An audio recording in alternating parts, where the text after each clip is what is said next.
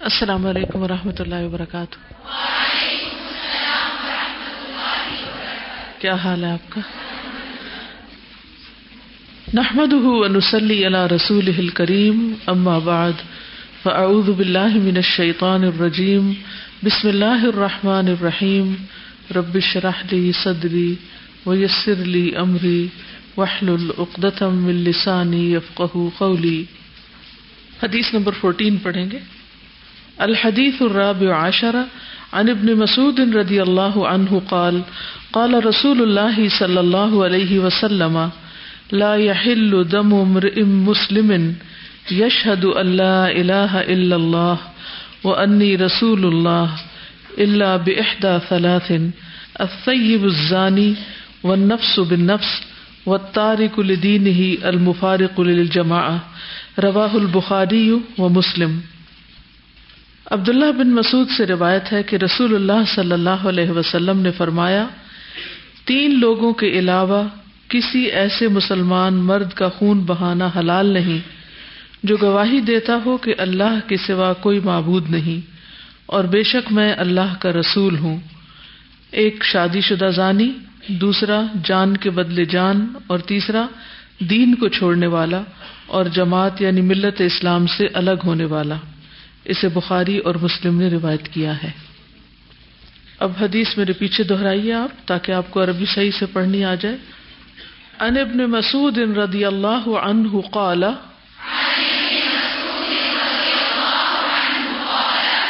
قال رسول اللہ صلی اللہ علیہ وسلم، لا يحل دم امرئ مسلم دمم دمم رم مسلم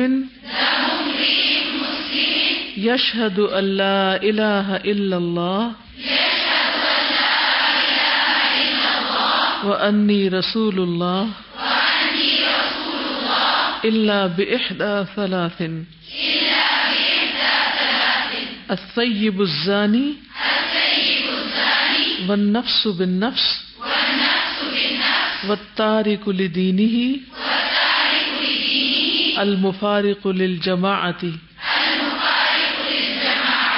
رواہ البخاری و مسلم لفظی ترجمہ الحدیث الرابع عشرہ، حدیث نمبر چودہ ان ابن مسعود ابن مسعود یعنی عبداللہ بن مسعود رضی اللہ عنہ، اللہ ان سے راضی ہو جائے، ان سے روایت ہے۔ قالا وہ کہتے ہیں، قال رسول اللہ صلی اللہ علیہ وسلم، کہ رسول اللہ صلی اللہ علیہ وسلم نے فرمایا، لا يحل نہیں حلال۔ دم و خون امر ام مسلم، مسلمان مرد کا، کسی مسلمان شخص کا خون بہانا حلال نہیں۔ یعنی اسے قتل کرنا، اس کو مارنا، جان سے مار دینا۔ یشہدو، جو گواہی دیتا ہو، اللہ الہ الا اللہ، کہ نہیں کوئی الہ مگر اللہ۔ وہ انی رسول اللہ، اور بے شک میں رسول ہوں اللہ کا۔ اللہ سوائے بے عہدہ ایک کے سلاسن تین میں سے۔ ان تین چیزوں میں سے کوئی ایک چیز پائی جاتی ہو، تو پھر خون بہایا جا سکتا ہے۔ نمبر ون اسیب الزانی، شادی شدہ زانی۔ سیب، جس کی شادی ہو چکی ہو۔ وہ نفس بن نفس اور جان کے بدلے جان۔ و تارکو اور چھوڑنے والا۔ لدین ہی اپنے دین کو۔ یعنی مرتد۔ المفارق، الگ ہونے والا۔ لل جماعتی جماعت سے یعنی ملت اسلام سے نکل جانے والا۔ تو خلاصہ کیا ہے؟ کہ کسی مسلمان کا خون نہیں بہایا جا سکتا بغیر کسی وجہ کے، اور وہ وجوہات یہ ہیں جو یہاں تین بیان کی گئی ہیں، جن میں سے ایک، شادی شدہ انسان جو زنا کرے، اور دوسرے، جس نے کسی کو قتل کیا ہو تو بدلے میں اس کو قتل کیا جائے یعنی قصاص، اور تیسرے، مرتد۔ تب اس کی تفصیل ہم انشاءاللہ دیکھیں گے۔ سب سے پہلی بات تو یہ ہے کہ مسلمان کا قتل حرام ہے۔ یعنی جو بات ہمیں اس حدیث سے پتہ چل رہی ہے، وہ یہ کہ مسلمان کا قتل حرام ہے۔ اس کی دلیل کیا ہے؟ نبی صلی اللہ علیہ وسلم نے فرمایا و ان دما اکم و اموالکم و آرادکم علیکم حرام۔ یاد رکھو، تمہارا مال و دولت، تمہاری جان، تمہاری عزت ایک دوسرے کے لیے اسی طرح قابل احترام ہے۔ یہ حجت الوداع کے خطبے کے الفاظ ہیں۔ تو آپ صلی اللہ علیہ وسلم نے عمومی طور پر جان، مال، عزت ایک مسلمان کی دوسرے مسلمان پر حرام قرار دی ہے۔ یعنی نہ کوئی کسی کا مال ہتھیائے، چرائے، ڈاکہ ڈالے، ضائع کرے۔ اسی طرح نہ کوئی کسی کی جان لے اور نہ ہی کوئی کسی کی عزت لوٹے۔ یعنی عزت لوٹنے میں جیسے غیبت کرنا، بہتان لگانا، دوسرے کے ساتھ بد اخلاقی سے پیش آنا، اس کی توہین کرنا، اس کو ذلیل کرنا، تو اس کی اجازت نہیں ہے۔ اور آپ دیکھیں کہ اس کو پہلی دو چیزوں کے ساتھ شامل کیا گیا ہے، جان اور مال کے ساتھ۔ عام طور پر ہم پہلی دو چیزوں میں تو احتیاط برتتے ہیں کہ کسی کا مال چوری نہ کریں یا کسی کی جان نہ لیں، لیکن عزت لوٹنے کے معاملے میں بہت سے لوگ احتیاط نہیں برتتے۔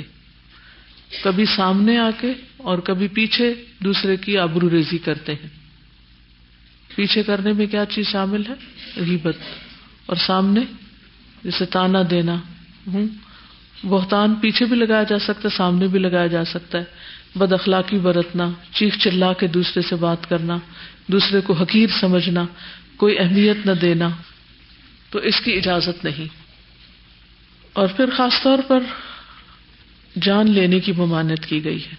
اور یہاں پر یہ فرمایا کہ امر ام مسلم امراون اور امراۃن ہوتا ہے مرد اور عورت۔ امر ان مرد اور امراۃن عورت۔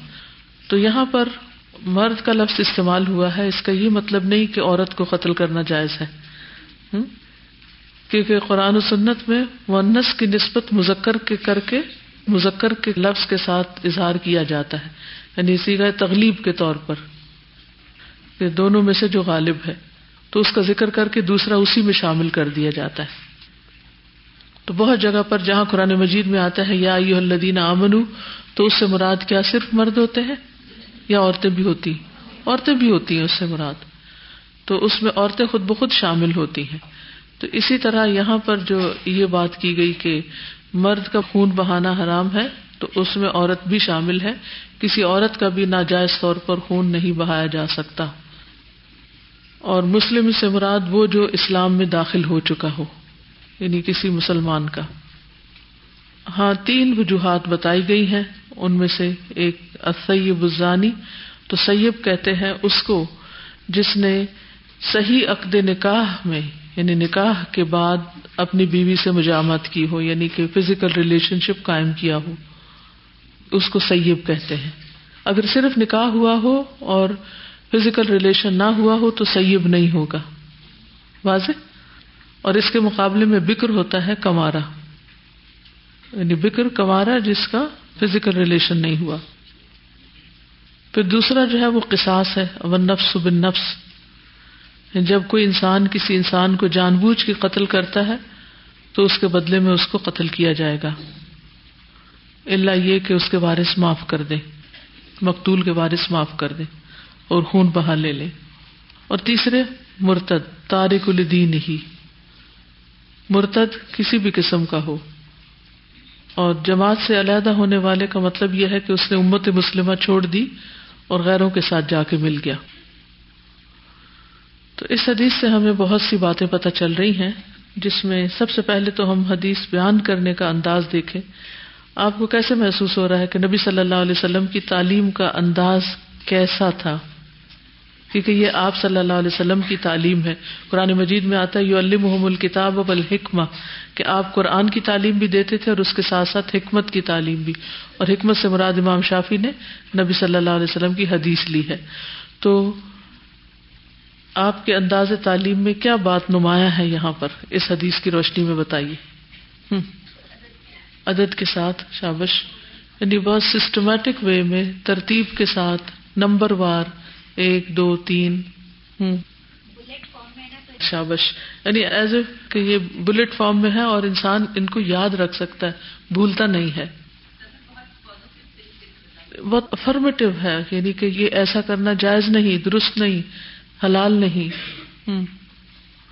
آپ کو یہ نظر نہیں آ رہا کہ مختصر الفاظ کے اندر جو گنے جا سکتے ہیں، کتنے بڑے بڑے احکامات دے دیے گئے ہیں۔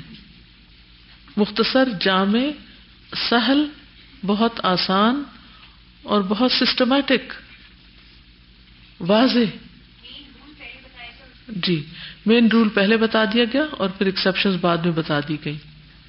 تو نبی صلی اللہ علیہ وسلم کے تعلیم دینے کا انداز بہت ہی بہترین تھا اور بہت تقسیم کے انداز میں انہوں نے بات کی ہے کیونکہ اس طریقے سے بات جلد یاد ہو جاتی. کہ تین چیزیں یاد رکھ لو. اب اس کو امپلیمنٹ کرنا، اس پر عمل کرنا آسان ہو گیا نا ایسی باتیں بھولتی نہیں۔ دوسری اہم بات جو صدی سے پتہ چلتی ہے، وہ مسلمان کے خون کا احترام ہے۔ اس حکم پر پوری امت کا اجماع ہے۔ کتاب و سنت اور اجماع اس پر دلالت کرتے ہیں کہ مسلمان کا خون حلال نہیں، حرام ہے دوسرے مسلمان پر۔ یعنی خون بہانا جائز نہیں۔ کسی کو مارنا، قتل کرنا جائز نہیں، حلال نہیں، حرام ہے۔ سمجھ آ گئی؟ یہ بات آج کے دور میں سمجھانا مشکل کام ہے۔ کیونکہ مسلمان کے خون کو یوں رائے گاہ کر دیا گیا ہے، اتنا سستا کر دیا گیا ہے۔ خود مسلمانوں نے بھی اور غیر مسلموں نے بھی یعنی کہ کسی کو بھی مار ڈالنا، جیسے کسی چڑیا کبوتر کو مارنا ہے۔ کوئی بات ہی نہ ہو۔ حالانکہ ناحق قتل کی شدید ممانت ہے۔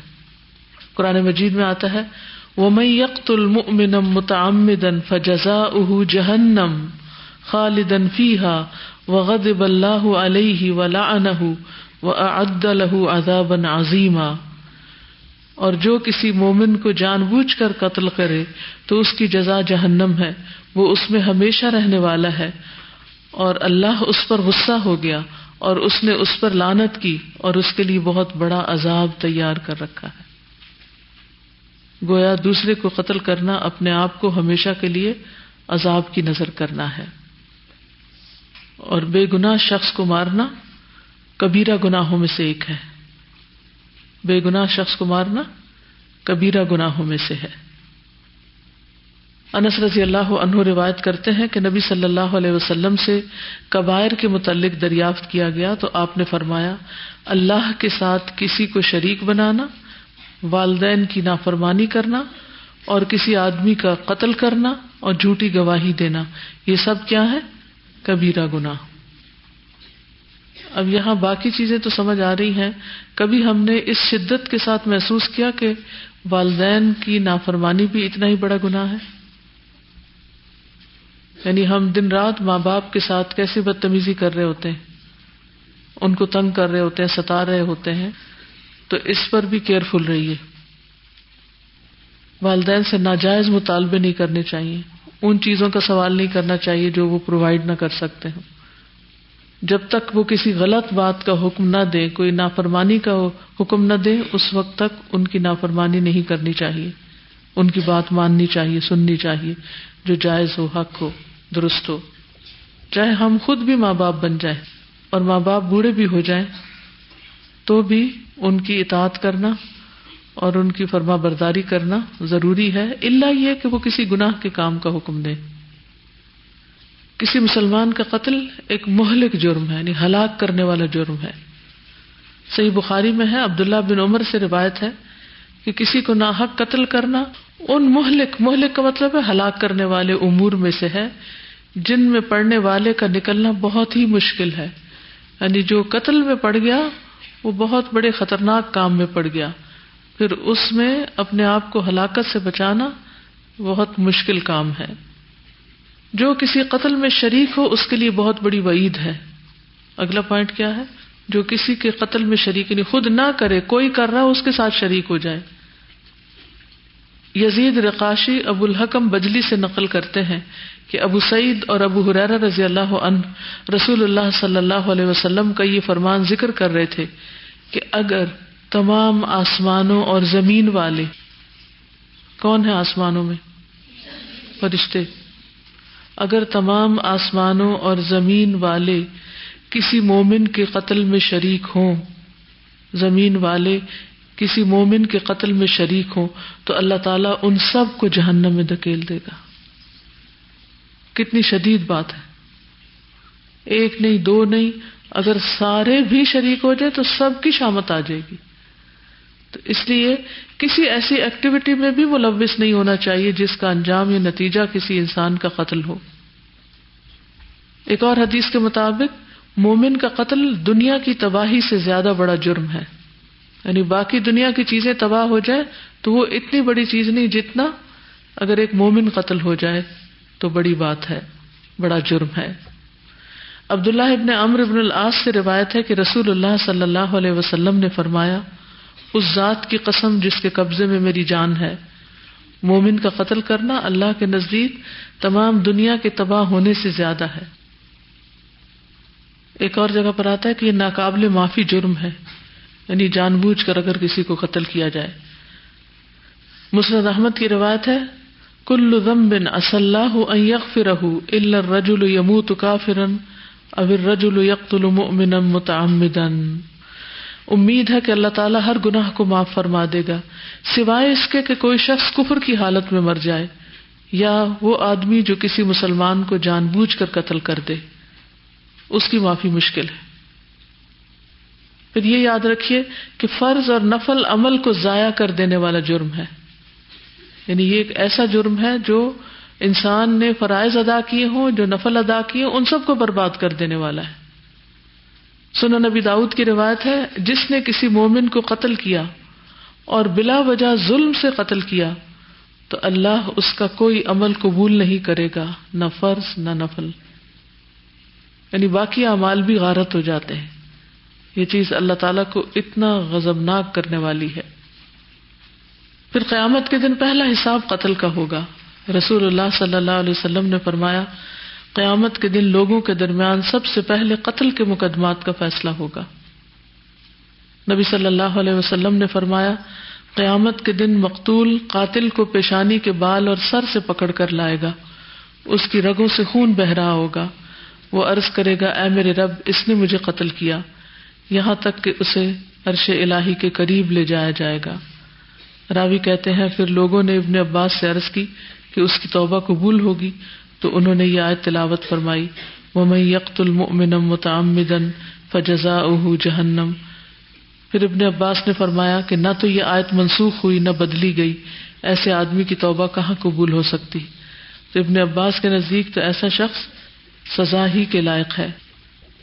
پھر اسی طرح قیامت کے دن کس طرح اس کے ساتھ معاملہ کیا جائے گا؟ حدیث میں آتا ہے سلسلہ صحیحہ کی حدیث ہے۔ جہنم سے ایک گردن نکلے گی جو کہے گی، مجھے آج کے دن تین قسم کے لوگوں پر مسلط کیا گیا ہے۔ ہر ظالم پر، اللہ کے ساتھ دوسروں کو معبود بنانے والوں پر یعنی مشرق پر، اور ناحق کسی کو قتل کرنے والے پر۔ چنانچہ وہ ان سب کو لپیٹ کر جہنم کی گہرائی میں پھینک دے گی۔ یعنی وہ ایک گردن سی ہوگی کہ جو ایسے مجرموں کو لپیٹ کے جہنم کی گہرائی میں پھینک دے گی۔ کچھ کہنا چاہیں گے آپ؟ وہ بھی اسی میں شامل ہوتا ہے، جان بوجھ کے۔ کیونکہ قرآن مجید میں آتا ہے، ولا تختل اولاد کم خشیت املاق نہن نرزق ہوں و کم اپنی اولاد کو بھوک کے ڈر سے قتل نہ کرو۔ ہم تمہیں بھی رسک دے رہے ہیں اور انہیں بھی دیں گے۔ جب جان پڑ جاتی ہے تو پھر برتھ ہوئی ہو یا نہ ہوئی ہو، جان تو جان ہے نا۔ دیت دینی ہوگی اور توبہ کرنی ہوگی۔ جادوگر جو قتل کرتے ہیں وہ بھی اسی میں شامل ہو جاتا ہے۔ یعنی خود قتل کرنا، کسی سے قتل کروانا، کسی کی مدد کرنا قتل میں، کسی کو شے دینا، کسی کو آلات پرووائڈ کرنا، خود نہ بھی کرنا، لیکن اس کو کہنا، یہ لو تم چوری، یہ لو تم تلوار اور اس سے کرو، دوسرے کو اشارہ کرنا۔ یہ سب چیزیں اس جرم میں شامل ہیں۔ ہاں پھر توبہ کرے دو مہینے کے روزے رکھنے والی بات۔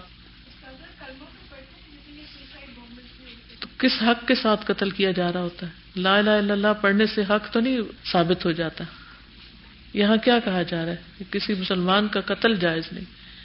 یعنی آپ مسلمان ہو کر کسی مسلمان کو مار رہے ہیں اور لا الہ الا اللہ بھی پڑھ رہے ہیں تو کلمے کو بھی ایکسپلائٹ کر رہے ہیں۔ جتنا بھی کوئی کسی کا برین واش کرے، لیکن اللہ نے جو برین دیا ہے نا، اس کو استعمال کرنا بھی لازم ہے۔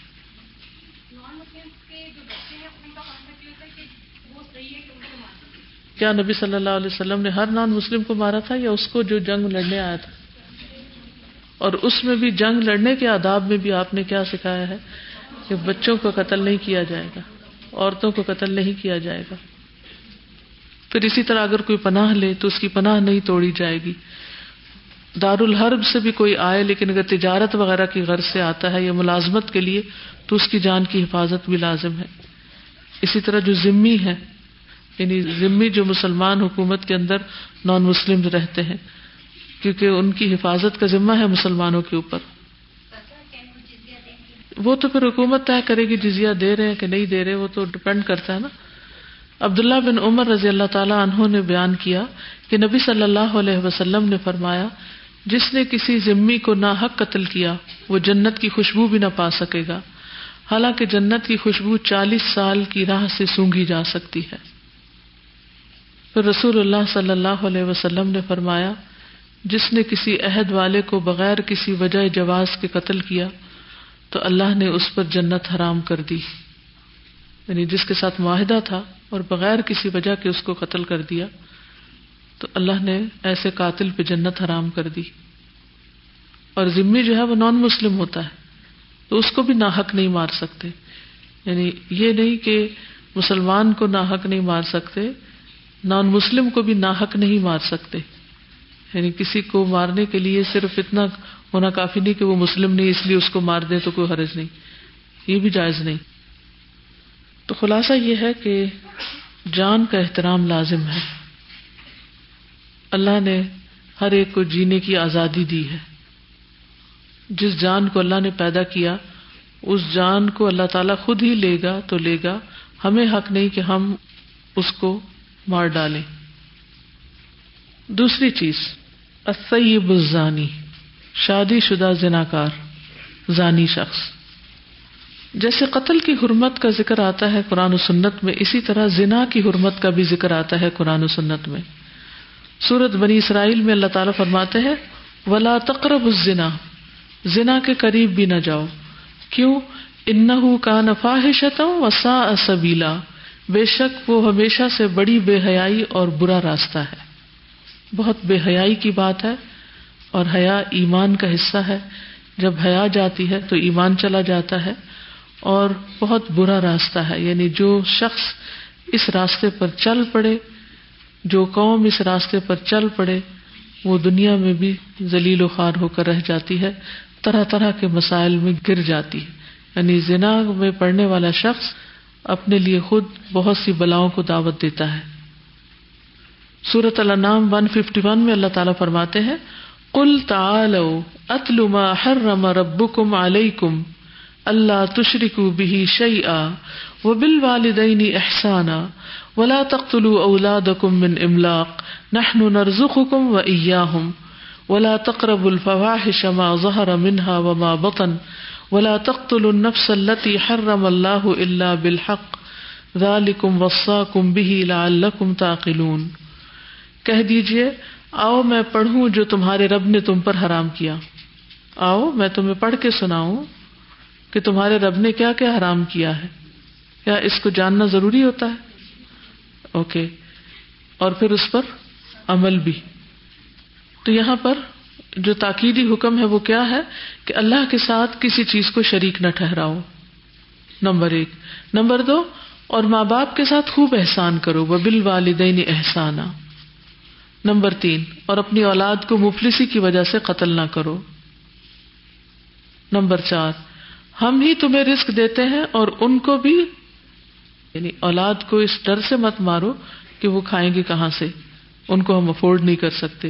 آج کل مسلمانوں کے اندر یہ کانسیپٹ کتنا عام ہو گیا ہے کہ بس دو بچے ہونے چاہیے، اس سے زیادہ ہم افورڈ نہیں کر سکتے۔ تو یہ قابل قبول وجہ نہیں ہے۔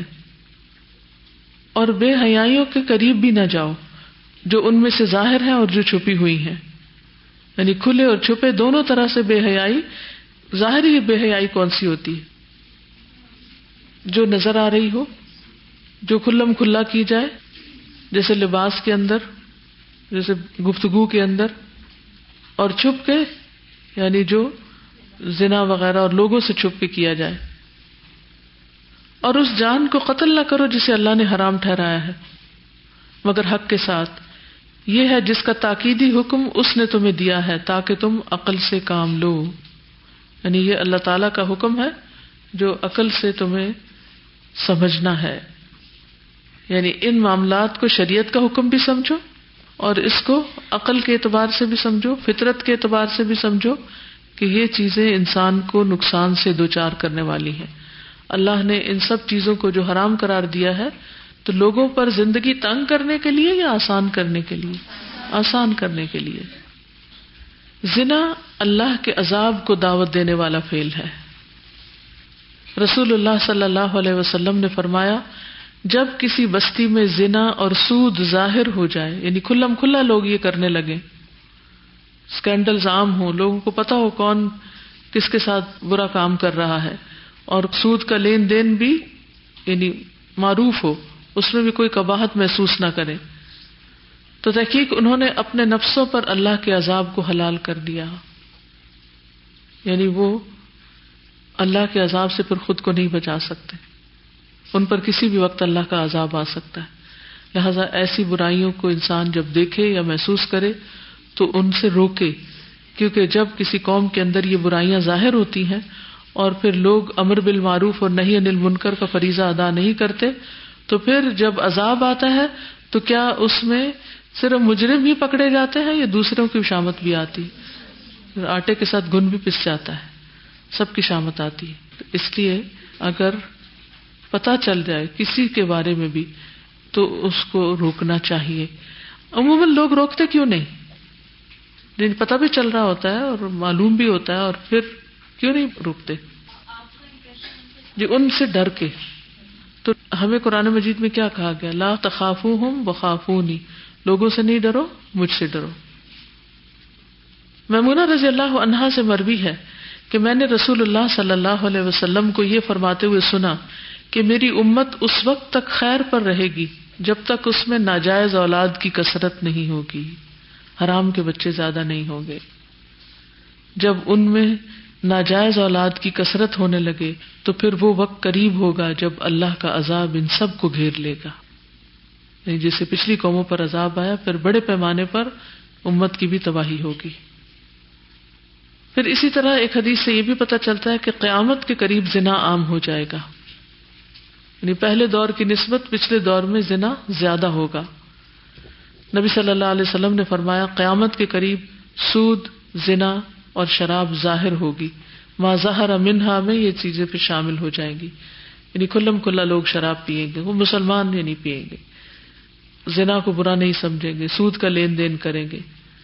ہوتا یہ ہے کہ جب انسان کسی ایک کبیرہ گناہ کا ارتکاب کرتا ہے تو اس کی جھجک کھل جاتی، اس کے اندر سے ڈر نکل جاتا ہے، پھر وہ دوسرے اور تیسرے میں شریک ہو جاتا ہے۔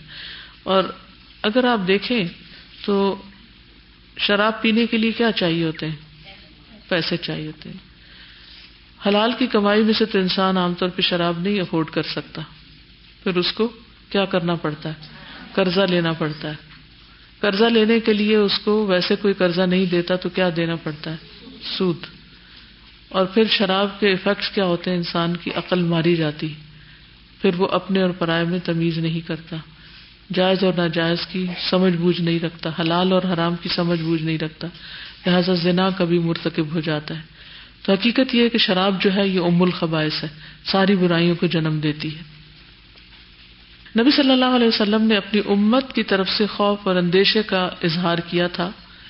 آپ نے فرمایا، عبداللہ بن زید سے مربی ہے کہ میں نے رسول اللہ صلی اللہ علیہ وسلم کو یہ فرماتے ہوئے سنا، اے عرب کی ہلاکت، اے عرب کی ہلاکت، تم میں سے جس چیز کے بارے میں میں سب سے زیادہ ڈرتا ہوں، وہ زنا اور مخفی شہوت ہے۔ زنا کی بات تو سمجھ میں آتی ہے اشہوت الخفیہ کیا ہے؟ مخفی شہوت۔ چھپی ہوئی شہوت۔ چھپی ہوئی، کہاں چھپی ہوئی؟ دل میں چھپی ہوئی۔ دلوں میں چھپی ہوئی برائی کی خواہشات۔ یعنی ایک ہے انسان کو برائی کرنے کا موقع مل جائے، اور ایک یہ ہے کہ وہ برائی عمل تو نہیں کر رہا، لیکن برائی کو دیکھ رہا ہے۔ جیسے پورن جو ہے یا ننگی تصویریں جو ہیں، وہ دیکھنا۔ ایک باقاعدہ ایڈکشن بن چکی۔ لوگ ایسی ویب سائٹس کو فالو کرتے ہیں جن میں عورتوں اور مردوں کی ننگی تصویریں ہوتی۔ ہیں اب وہ یہ ہے کہ کچھ لوگوں کی وہ ہیبٹ بن جاتی۔ ایک نشے کی طرح ان کی عادت بن جاتی۔ اور جب تک وہ ایسی چیزیں دیکھ نہ لیں، ان کو چین نہیں آتا۔ تو یہ بھی انسان کے لیے ہلاکت کا سبب ہے۔ یہ آنکھوں کا زنا ہے۔ یہ کیا ہے؟ آنکھوں کا زنا۔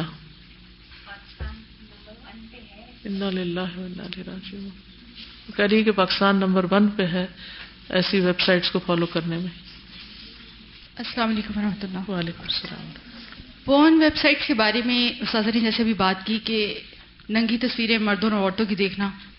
اس کے بارے میں ابھی ریسرچ یعنی سائکٹرسٹ کی ریسرچ ہے کہ اس کو دیکھنے سے سائبر سیکس ایڈکشن آپ نے شاید سنا ہو لفظ نہ سنا ہو۔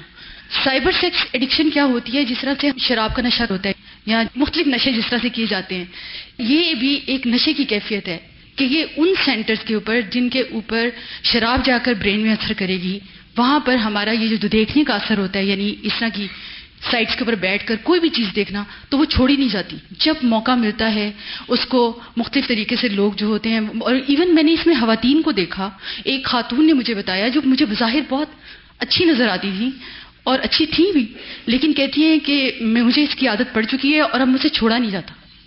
اور میں آپ کو یہ بھی بتاؤں کہ اس سے کیا ہوتا ہے کہ انسان کی سوچنے، سمجھنے کی صلاحیت، ہمارے اندر کچھ ہارمونز ہیں جو برین ریلیز کرتا ہے۔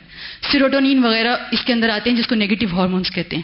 جب اس طرح کی چیزیں دیکھی جاتی ہیں تو وہ میموری پہ اثر انداز ہوتی ہیں۔ اور اکثر آپ نے دیکھا ہوگا جو لڑکے یا لڑکیاں دوستیاں کرتے ہیں بوائے فرینڈ یا گرل فرینڈ بناتے ہیں، تو ان کی جو میموری ہوتی ہے وہ افیکٹ ہونا شروع ہو جاتی ہے، ان کا انٹیلیجنس لیول نیچے آ جاتا ہے۔ یعنی اس کے اوپر میں نے پوری ریسرچ کی تھی اور میں نے اس کے اوپر کافی سارے پروگرامز ریڈیو پہ کیے جس کا مجھے بہت فیڈ بیک آیا اور یقین مانے ایک لڑکا تھا انجینئرنگ کر رہا تھا اور اس کی انجینئرنگ چھوٹ گئی صرف یہ چیزیں دیکھتے دیکھتے کہتا ہے کہ میں ایک سیکرٹری سے ملنے آیا تھا وہ اپنے کسی دوست کے ساتھ تھا تو وہاں پر اس نے ایک ناول پڑھا کہانیاں اکثر رسالے پڑھتے ہیں اور آج کل انگلش لٹریچر میں تو ہر چیز ہے وہ پڑھتا تھا اور امیجن کرتا تھا کرتے کرتے کرتے اس کو کہیں پر ایک فلم مل گئی جو ویڈیو تھی کہتا ہے کہ وہ ویڈیو میں نے دیکھی اور اس کے بعد کیا ہوا کہ اب مجھے ایک لت پڑ گئی، شوق پڑ گیا۔ اب انٹرنیٹ پہ تو ہر چیز اویلیبل اور اس لڑکے کی انجینئرنگ چھوٹی، پڑھائی چھوٹی، بیمار ہوا۔ اور آپ نے دیکھا ہوگا جو نشہ کرنے والے لوگ ہوتے ہیں نا، ان کے رنگ پیلے پیلے سے ہوتے ہیں۔ جو لوگ اس طرح سائبر سیکس ایڈکشن کے اندر بھی آ جاتے ہیں نا، وہ بہت ڈاؤن سے، گرے گرے سے۔ میں یہ نہیں کہہ رہی کہ ہر بیمار شخص، لیکن یہ بھی ایک فزیکل سمٹمس یعنی ایک تو ہم بات کریں کہ نفسیاتی۔ لیکن اس کے ساتھ ساتھ جسمانی اس کی سمٹمس یہ آ جاتی ہیں کہ وہ بندہ جو ہے وہ اس کے اندر قوت نہیں ہوگی، طاقت نہیں ہوگی۔ اس کے اندر آپ سمجھیں کہ ایک ایموشنل ہوتا ہے نا کہ انسان کے اندر کچھ ہمت ہو کرنے کی۔ اور ایک یہ ہوتا ہے کہ اس کے اندر جسمانی طور پر بھی قوت ارادی کے ساتھ ساتھ جو جسمانی قوت ہے وہ بھی کم ہوتی چلی جائے گی۔ تو یہ ایک ایسی بیماری ہے، یقین مانے یہ اس وقت جو بھی ہمارے پاس چیزیں اویلیبل ہیں، اگر ہم ان کا صحیح استعمال کرنا نہیں جانتے تو پھر استعمال نہ کریں۔ ایک دفعہ آپ نے کوئی ایسی سائٹ کلک کی اس کے بعد آپ کے نیٹ پہ خود بخود انویٹیشن آئیں گے ہر چیز کے۔ پھر کیا ہوتا ہے کہ اب ویٹ ڈریمس جب بہت زیادہ ہونے لگ جائیں لڑکے لڑکیوں کو۔ تو کیا ہوگا؟ پھر یہی ہوگا کہ وہ زنا کی طرف اٹریکٹ ہوں گے۔ آنکھ کے زنا سے بات شروع ہوتی ہے۔ ساری بات۔ نامحرم کو دیکھنے سے منع ہی کیا۔ اب یہ جو ہماری آپٹیکل سائٹ ہے، یہ ہماری آڈیٹری سائٹ ہے، یہ سب ہمارے برین اور ہمارے دل کو افیکٹ کرے گی۔ اور آٹومیٹکلی ہماری امت اس وقت دیکھیں اتنے انٹیلیجنٹ ہونے کے باوجود ہم کسی کام کے نہیں رہے، کیونکہ مخفی شہوت جو ہے، ایک تو زنا ہے، دوسرا جو مخفی شہوت ہے اندر، وہ تو ہم میں سے کوئی ایک دوسرے کے چہرے پر نہیں دیکھ سکتا۔ یہ ہم میں سے ہر کوئی ہم جانتے ہیں یا ہمارا اللہ جانتا ہے کہ ہمارا تقوی کیا ہے۔ شراب تو نظر آتی ہے نا، ہیروئن نظر آئے گی، کوکین نظر آئے گی، لیکن یہ چیزیں نظر نہیں آتی۔ آپ نے جہاں جو سین دیکھا، اسی لیے باہر نکلتے ہوئے بھی ان چیزوں کو جہاں جہاں آپ کو استاذہ کے ایک لیکچر میں تھا اور بڑی زبردست بات تھی کہ سفر میں اپنی نکاح کی حفاظت خود کر کیونکہ اس وقت جس طرح سے ایکسپوجر ہے اور ہر چیز سامنے ہے آپ نے اور میں نے اپنے آپ کو خود بچانا ہے۔ پھر ایسے لوگ خاندان سے بھی کٹ جاتے ہیں کیونکہ ان کو تنہائی چاہیے ہوتی ہے۔ جی جزاک اللہ یہ بہت زبردست بات کی۔ سائبر سیکس ایڈکشن میں کیا ہوتا ہے کہ انسان کٹ جاتا ہے۔ کیسے؟ اب آپ نے دیکھا ہوگا ہم سارے لوگ بیٹھے ہوتے ہیں اور ایک بچہ سائڈ میں بیٹھا ہوتا ہے موبائل ہاتھ میں پکڑا ہوتا ہے۔ یعنی موبائل سیل فون یہ نیٹ انٹرنیٹ کی اس لیے تو نہیں آیا تھا نا کہ ہم اس کے ذریعے سے بیماریوں میں مبتلا ہو جائیں۔ ہم لوگوں سے کٹ جائیں۔ ہمارا دین تو جماعت کی نماز بھی اس لیے کہتا ہے کہ اس کے اندر تمہیں فائدہ ہوگا کہ تم لوگوں سے ملو گے۔ تو یہ جو انٹریکشن ختم ہو رہی ہے اپنے اپنے کمپیوٹر اور سیل فون اسلام کہتا ہے کہ اگر کسی کے گھر سے اجازت نہ ملے تو اندر داخل نہ ہوں یہی کہا جاتا ہے۔ لیکن ہماری رضائیوں کے اندر، ہمارے سیل فونس پہ ہمارے بچے کیا دیکھ رہے ہیں، نہ محرم کہاں تک پہنچے ہوئے ہیں، وہ ہمیں پتہ نہیں۔ اس لیے بی ویجیلنٹ پہلے اپنے لیے اور پھر اپنے بچوں کے لیے بھی مانیٹرنگ اتنی فاسٹ رکھیں، کیونکہ اتنا فاسٹ زمانہ ہے کہ اس کے اندر اگر ہم نے اپنی آنکھیں نہ کھولی تو یہ بہت مشکل چیزیں ہیں جو بیچارے بچے جب انوالو ہو جاتے ہیں تو ان کو سمجھ بھی نہیں آتی کیونکہ ڈرتے رہتے ہیں کہ پیرنٹس ساتھ شیئر کریں گے تو کیا ہوگا؟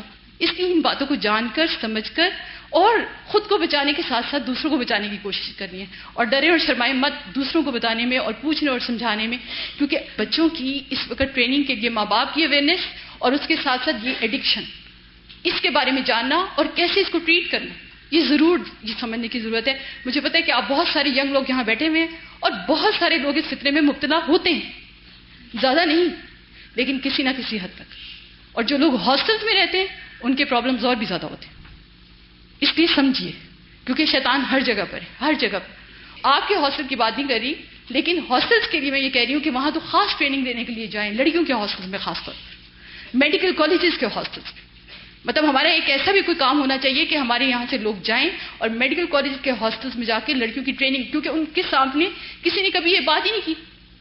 کون سی چیز غلط ہے، کون سی صحیح اور استاذہ، یقین مانے کچھ فتوے اس طرح کے لے آتے ہیں کہ استغفر اللہ عورتوں کی ماسٹربیشن بھی حلال کر دیتے ہیں۔ بہت صحیح لوگ لگ رہے ہوتے ہیں، لیکن وہ کہتے ہیں کہ یہ حلال اب آپ بتائیں کہ ایک آپ کا فتوا فرض کریں اور ایک کسی اسکالر کا، اور اس نے یہ بات کہہ دی اور اپنے آپ کو وہی مطمئن کر جائے گی، کیونکہ جس چیز میں چسکا ہو، مزہ ہو، گناہ ہو وہ فتوا دینا تو آسان ہو گیا نا۔ اس لیے یہ بہت امپورٹنٹ ہے اور تکوا جہاں ہوگا، وہاں فتووں کی ضرورت ہی نہیں رہتی۔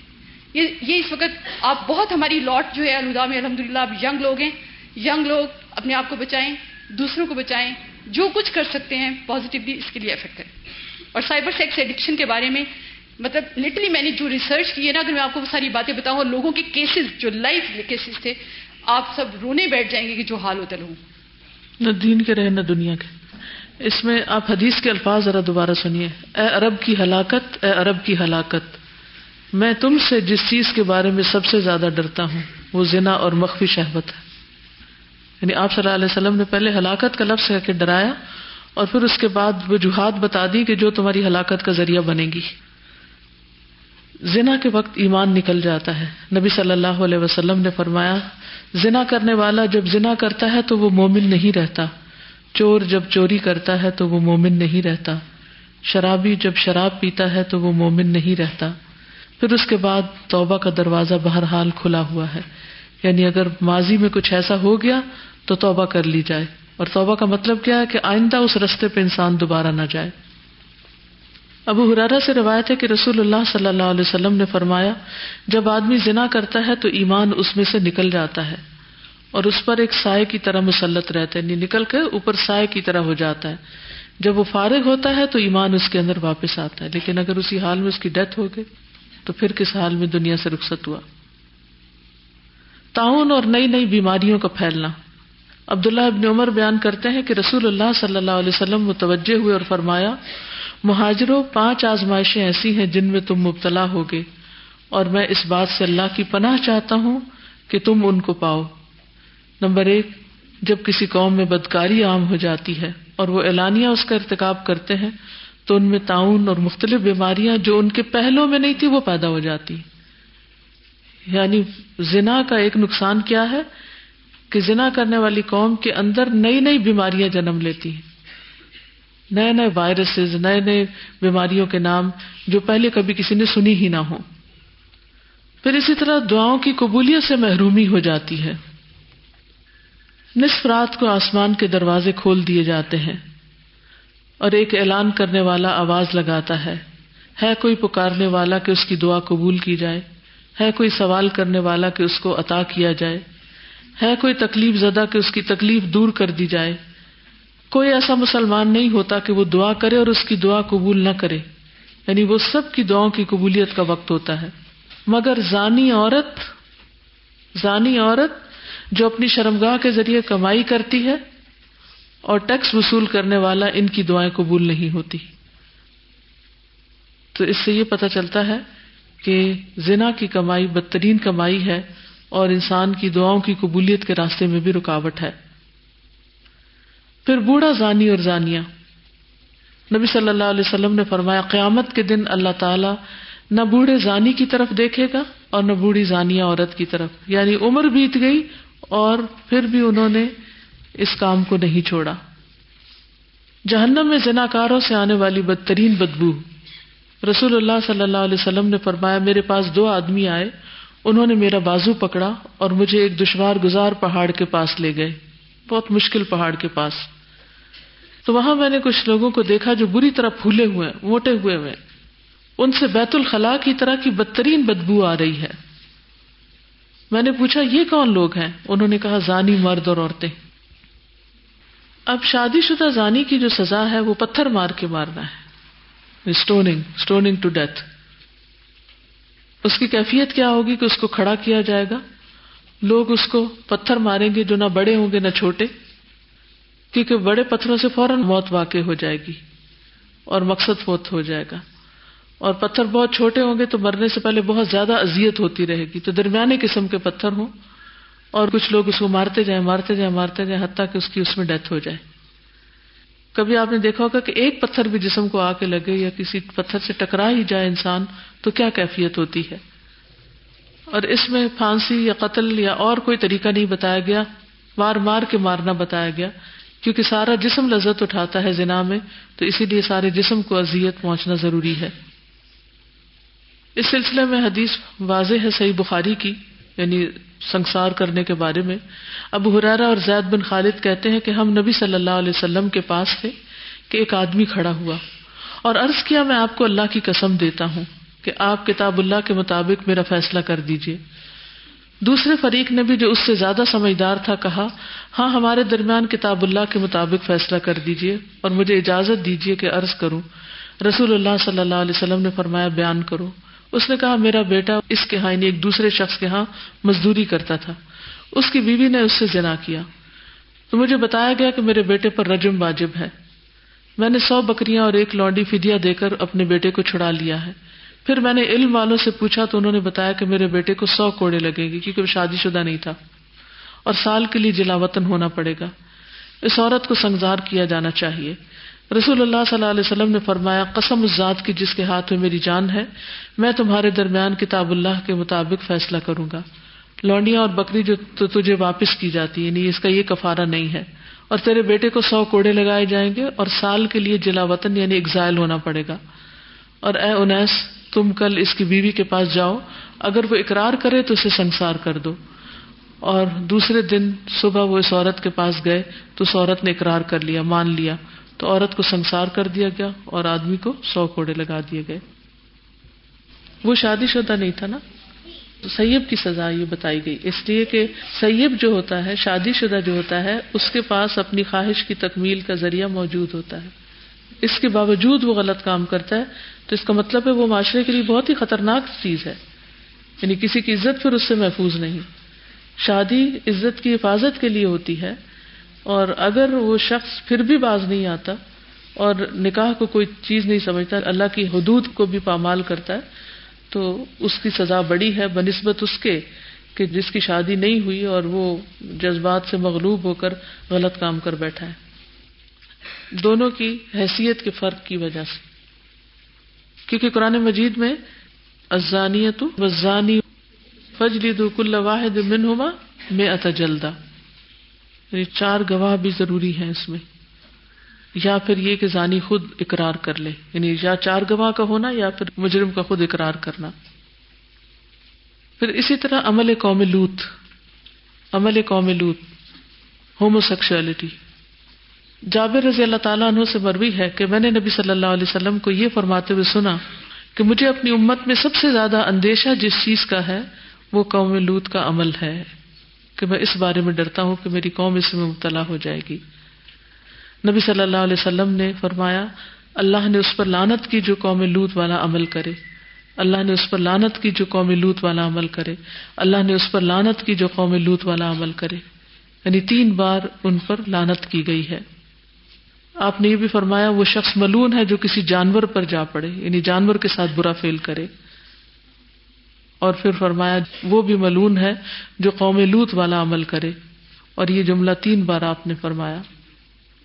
لیکن لباطت میں شادی شدہ ہونے کی شرط نہیں، صرف بلوغت اور عقل کی شرط ہے۔ یعنی اگر بالغ اور عقل ہوگا تو اس کو سزا دی جائے گی، حد قائم ہو جائے گی اس پر۔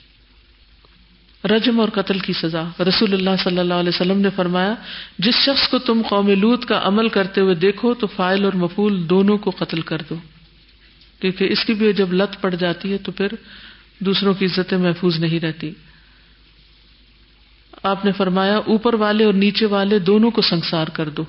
ان کو بھی رجم کی سزا دی گئی۔ چار گواہ تو ہر ایک کے لیے ضروری جس جانور کے ساتھ یہ عمل کیا، جیسے بکرا، بکری وغیرہ کے ساتھ، تو اس کو قتل کر دینا چاہیے، اس کا گوشت نہیں کھانا چاہیے۔ یعنی اتنا برا فیل ہے یہ۔ ابن عباس سے روایت ہے کہ رسول اللہ صلی اللہ علیہ وسلم نے فرمایا، جو کوئی کسی چوپائے سے بدفیلی کرے، اس شخص کو قتل کر دو اور اس کے ساتھ اس چوپائے کو بھی مار ڈالو۔ یعنی انسان کو بھی مار دو اور اس جانور کو بھی مار دو۔ اکرما کہتے ہیں، میں نے ابن عباس سے کہا کہ چوپائے کے قتل کی کیا وجہ ہے؟ یعنی انسان نے تو برا کیا، اس کو کیوں مارا جائے؟ انہوں نے کہا، میرا خیال ہے کہ نبی صلی اللہ علیہ وسلم نے مکرو جانا کہ اس کا گوشت کھایا جائے۔ جبکہ اس کے ساتھ ایسا کام کیا گیا ہو۔ تو تین میں پہلا تو یہ ہو گیا، جو زنا کرے۔ پھر دوسرا و نفس بن نفس قصاص۔ قرآن مجید میں آتا ہے ولا کم فل قصاص حیات یا اول الباب تمہارے لیے قصاص میں زندگی ہے، اے عقل والو۔ لا اللہ تتقون، تاکہ تم بچ جاؤ۔ اور سورت البقرہ کی آیت 179 میں فرمایا یا ایوہ الذین آمنوا کتب علیکم القصاص فی القتل الحر بالحر والعبد بالعبد والانثى بالانثى فمن افی له من اخیه شیء فاتباع بالمعروف واداء الیہ باحسان ذلك تخفیف من ربکم ورحمہ فمن اعتدى بعد ذلك فله عذاب علیم اے لوگوں جو ایمان لائے ہو تم پر مقتولوں میں بدلہ لینا لکھ دیا گیا ہے آزاد قاتل کے بدلے وہی آزاد قاتل، غلام قاتل کے بدلے غلام قاتل یعنی وہی۔ قاتل عورت کے بدلے قاتل عورت ہی قتل ہوگی۔ پھر جسے اس کے بھائی کی طرف سے کچھ معاف کر دیا جائے، تو معروف طریقے سے پیچھا کرنا اور اچھے طریقے سے اس کے پاس پہنچا دینا لازم ہے۔ یہ تمہارے رب کی طرف سے ایک قسم کی آسانی ہے اور مہربانی ہے۔ اس کے بعد جو زیادتی کرے تو اس کے لیے دردناک عذاب ہے۔ اس سے یہ پتا چلتا ہے کہ اسلام میں قتل کا بدلہ قتل ہے نفس بن نفس ہے اور کس نفس کو مارا جائے گا؟ جس نے کسی کو مارا ہوگا۔ یہ نہیں کہ اس کے بھائی کو مار دیا، اس کے بیٹے کو یا اس کے باپ کو یا کسی اور رشتے دار کو یا خاندان کے کسی بھی شخص کو پکڑ کے مار دیا، یہ زیادتی ہوگی۔ پھر اسی طرح یہ ہے کہ چاہے کوئی کسی بچے کو مارے یعنی کہ لڑکی کو مارے، عورت کو مارے، اس کا بھی بدلہ ہوگا۔ انس بن مالک کہتے کہ رسول اللہ صلی اللہ علیہ وسلم کے زمانے میں ایک یہودی نے ایک لڑکی پر ظلم کیا۔ اس کے چاندی کے زیورات جو وہ پہنے ہوئے تھے چھین لیے اور اس کا سر کچل دیا۔ لڑکی کے گھر والے اسے رسول اللہ صلی اللہ علیہ وسلم کے پاس لائے تو وہ زندگی کی آخری سانس لے رہی تھی۔ وہ بول نہیں سکتی تھی۔ تو آپ نے اس سے پوچھا، فلاں نے تمہیں مارا ہے تو اس نے سر ہلایا نہیں۔ پھر ایک اور کا نام لیا کہ فلاں نے تمہیں مارا ہے؟ اس نے کہا ہاں۔ تو اس نے جب سر کے اشارے سے اس کو کنفرم کر دیا، تو پھر آپ صلی اللہ علیہ وسلم نے اس شخص سے پوچھا اور جب بات ثابت ہوگی تو آپ نے اس مرد کا سر بھی دو پتھروں سے کچلوا دیا۔ یعنی جیسے کیا گیا، اسی طرح اس کو بدلہ دلوایا گیا۔ پھر اسی طرح کساس کے بدلے معافی بھی ہو سکتی ہے۔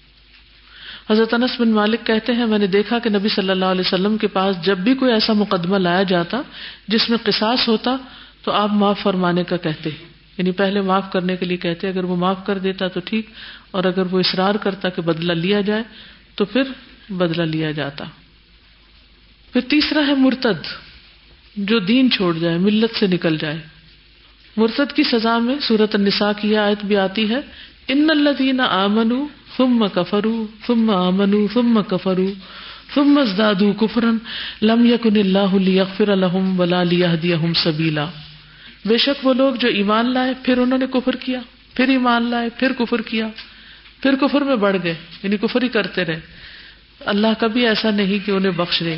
اور نہ یہ کہ انہیں کسی راستے کی ہدایت دے۔ یعنی اللہ سبحان و تعالیٰ ان کو نہیں بخشے گا۔ سورت البقرہ کی آیت ہے، وَمَن يَرْتَدِدْ مِنْكُمْ أَن دِينِهِ فَيَمُتْ وَهُوَ كَافِرٌ فَأُولَئِكَ حَبِطَتْ أَعْمَالُهُمْ فی دنیا والا آخرا و الا کا اصحاب النار اور تم میں سے جو اپنے دین سے پھر جائے، پھر اس حال میں مرے کہ وہ کافر ہو۔ تو یہ وہ لوگ ہیں جن کے اعمال دنیا اور آخرت میں ضائع ہو گئے۔ یعنی اگر اسلام کی حالت میں انہوں نے کوئی نیکیاں کی، صدقہ خیرات کیا، اچھے کام کیے، تو وہ بھی کفر کرنے سے سب کچھ ضائع ہو جائے گا ملیا میٹ ہو جائے گا۔ اور یہی لوگ آگ والے ہیں، وہ اس میں ہمیشہ رہنے والے ہیں۔ لیکن یہ یاد رکھیے کہ حد جاری ہونے سے پہلے اس سے توبہ کرنے کے لیے کہا جائے گا۔ یعنی جو مسلمانوں کی جماعت کو چھوڑے یا اسلام سے باہر نکل جائے، تو سب سے پہلے اس سے توبہ کروائی جائے گی۔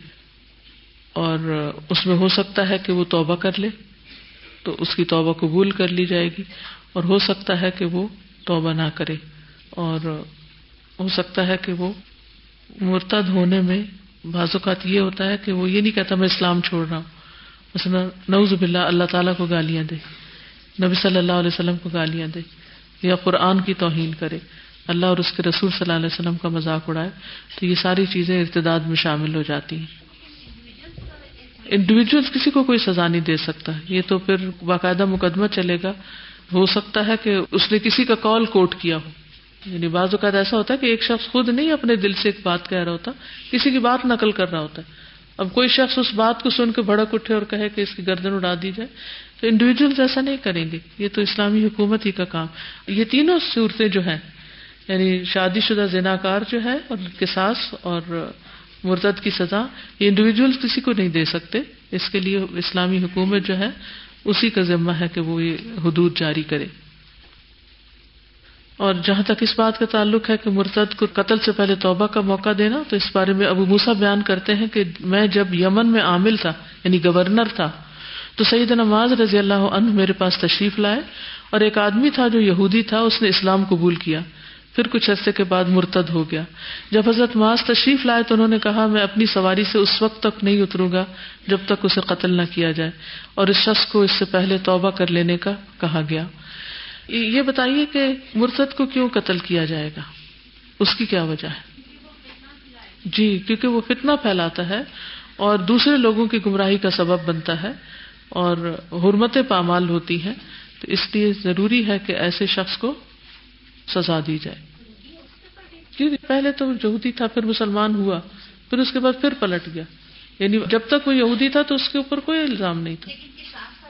وہ تو مدینہ میں جو ریاست تھی، نبی صلی اللہ علیہ وسلم اس کے سردار تھے، تو وہ اس اعتبار سے تھا۔ اور اگر کسی کو سزا نہ بھی دی جا سکے، حد نہیں جاری ہوئی، کوئی حکومت نہیں، کچھ نہیں تو یاد رکھیے، اللہ سبحان و تعالیٰ اور اس کے رسول صلی اللہ علیہ وسلم اور اس کے کلام کا مذاق اڑانا انسان کے لیے شدید وبال کا سبب ہے۔ صحیح مسلم کی ایک روایت میں آتا ہے، انس بن مالک سے مربی ہے کہ ہم میں سے بنو نجار میں سے ایک آدمی رسول اللہ صلی اللہ علیہ وسلم کا کاتب تھا یعنی قرآن لکھتا تھا۔ اس نے سورت بقرہ اور عال عمران بھی پڑھ رکھی تھی۔ کچھ عرصے کے بعد وہ مرتد ہو کر اہل کتاب سے جا ملا۔ مشرقین نے اسے بڑا چڑھا دیا یعنی اس کی بڑی عزت افزائی کی۔ کہنے لگے کہ محمد کو یہی لکھ لکھ کر دیتا تھا۔ یعنی آپ دیکھیے پورا دین ڈاؤٹ فل کرنے لگے تھے۔ تو اس کی وجہ سے بڑے خوش ہوئے۔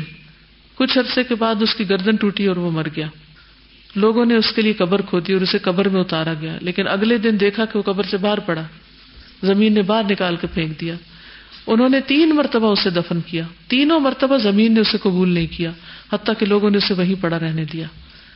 تو یہ جو حرمتیں ہیں یعنی سب سے زیادہ عزت ولی اللہ عزت ولی رسول ہی ولی المؤمنین تو جس کے لیے سب سے زیادہ عزت ہے، اگر کوئی اس کی عزت کا مذاق اڑاتا ہے، تو پھر وہ خود اس سے نبٹنے کے لیے کافی ہے۔ تو جہاں حد نہیں بھی جاری ہوگی، تو ایسا شخص کہیں سے بھاگ کر نہیں جا سکتا۔ وآخر دعوانا ان الحمد للہ رب العالمین جی کوشچن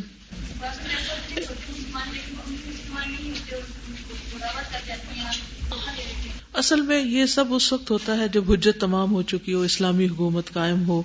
لوگوں کو ہدایت حاصل کرنے کے سارے ذرائع، طریقے موجود ہوں، دلائل ان کے سامنے ہوں۔ تو اس وقت کی بات ہے۔ یعنی نبی صلی اللہ علیہ وسلم نے یہ حکم اس وقت نہیں دیا جب وہ مکہ میں تھے یہ اس وقت نہیں دیا جب ایک انتشار کا وقت تھا۔ جب دین اسٹیبلش ہو گیا، لوگوں پر حجت تمام ہو گئی، اس کے بعد جو لوگ دین میں فتنا پھیلانے کی غرض سے اس طرح کریں، کیونکہ قرآن مجید میں بھی آپ نے پڑھا نا کہ بعض لوگ یہ کہتے تھے کہ صبح کے وقت مسلمان ہو جاؤ اور شام کو کیا کرو؟ انکار کر دو، کفر اختیار کر لو۔ کس لیے؟ تاکہ اور لوگوں کو بھٹکا سکے۔ تو اس لیے اس بغاوت کا راستہ بند کیا گیا۔ پھر اس صورت میں ان کی بات نہیں ماننی چاہیے، ٹھیک ہے؟ معروف میں حکم ماننے کا کہا گیا ہے۔ معروف وہ ہے نا کہ جو اپنے واقع کے اعتبار سے بھی اور نتائج دونوں کے اعتبار سے بھلائی پر مشتمل ہو۔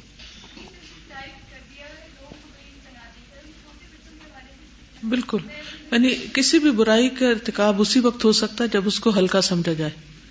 جب اس برائی کی شدت اور برائی کو برائی نہ سمجھا جائے تو پھر وہ کرنا بھی آسان ہو جاتا ہے۔ اسی طرح زنا ہے تو زنا کو ایک کھیل تماشا بنا دیا گیا ہے۔ اور اس کی جو شدت ہے یا جو اس کی حرمت ہے وہ اس طرح دلوں میں نہیں رہی۔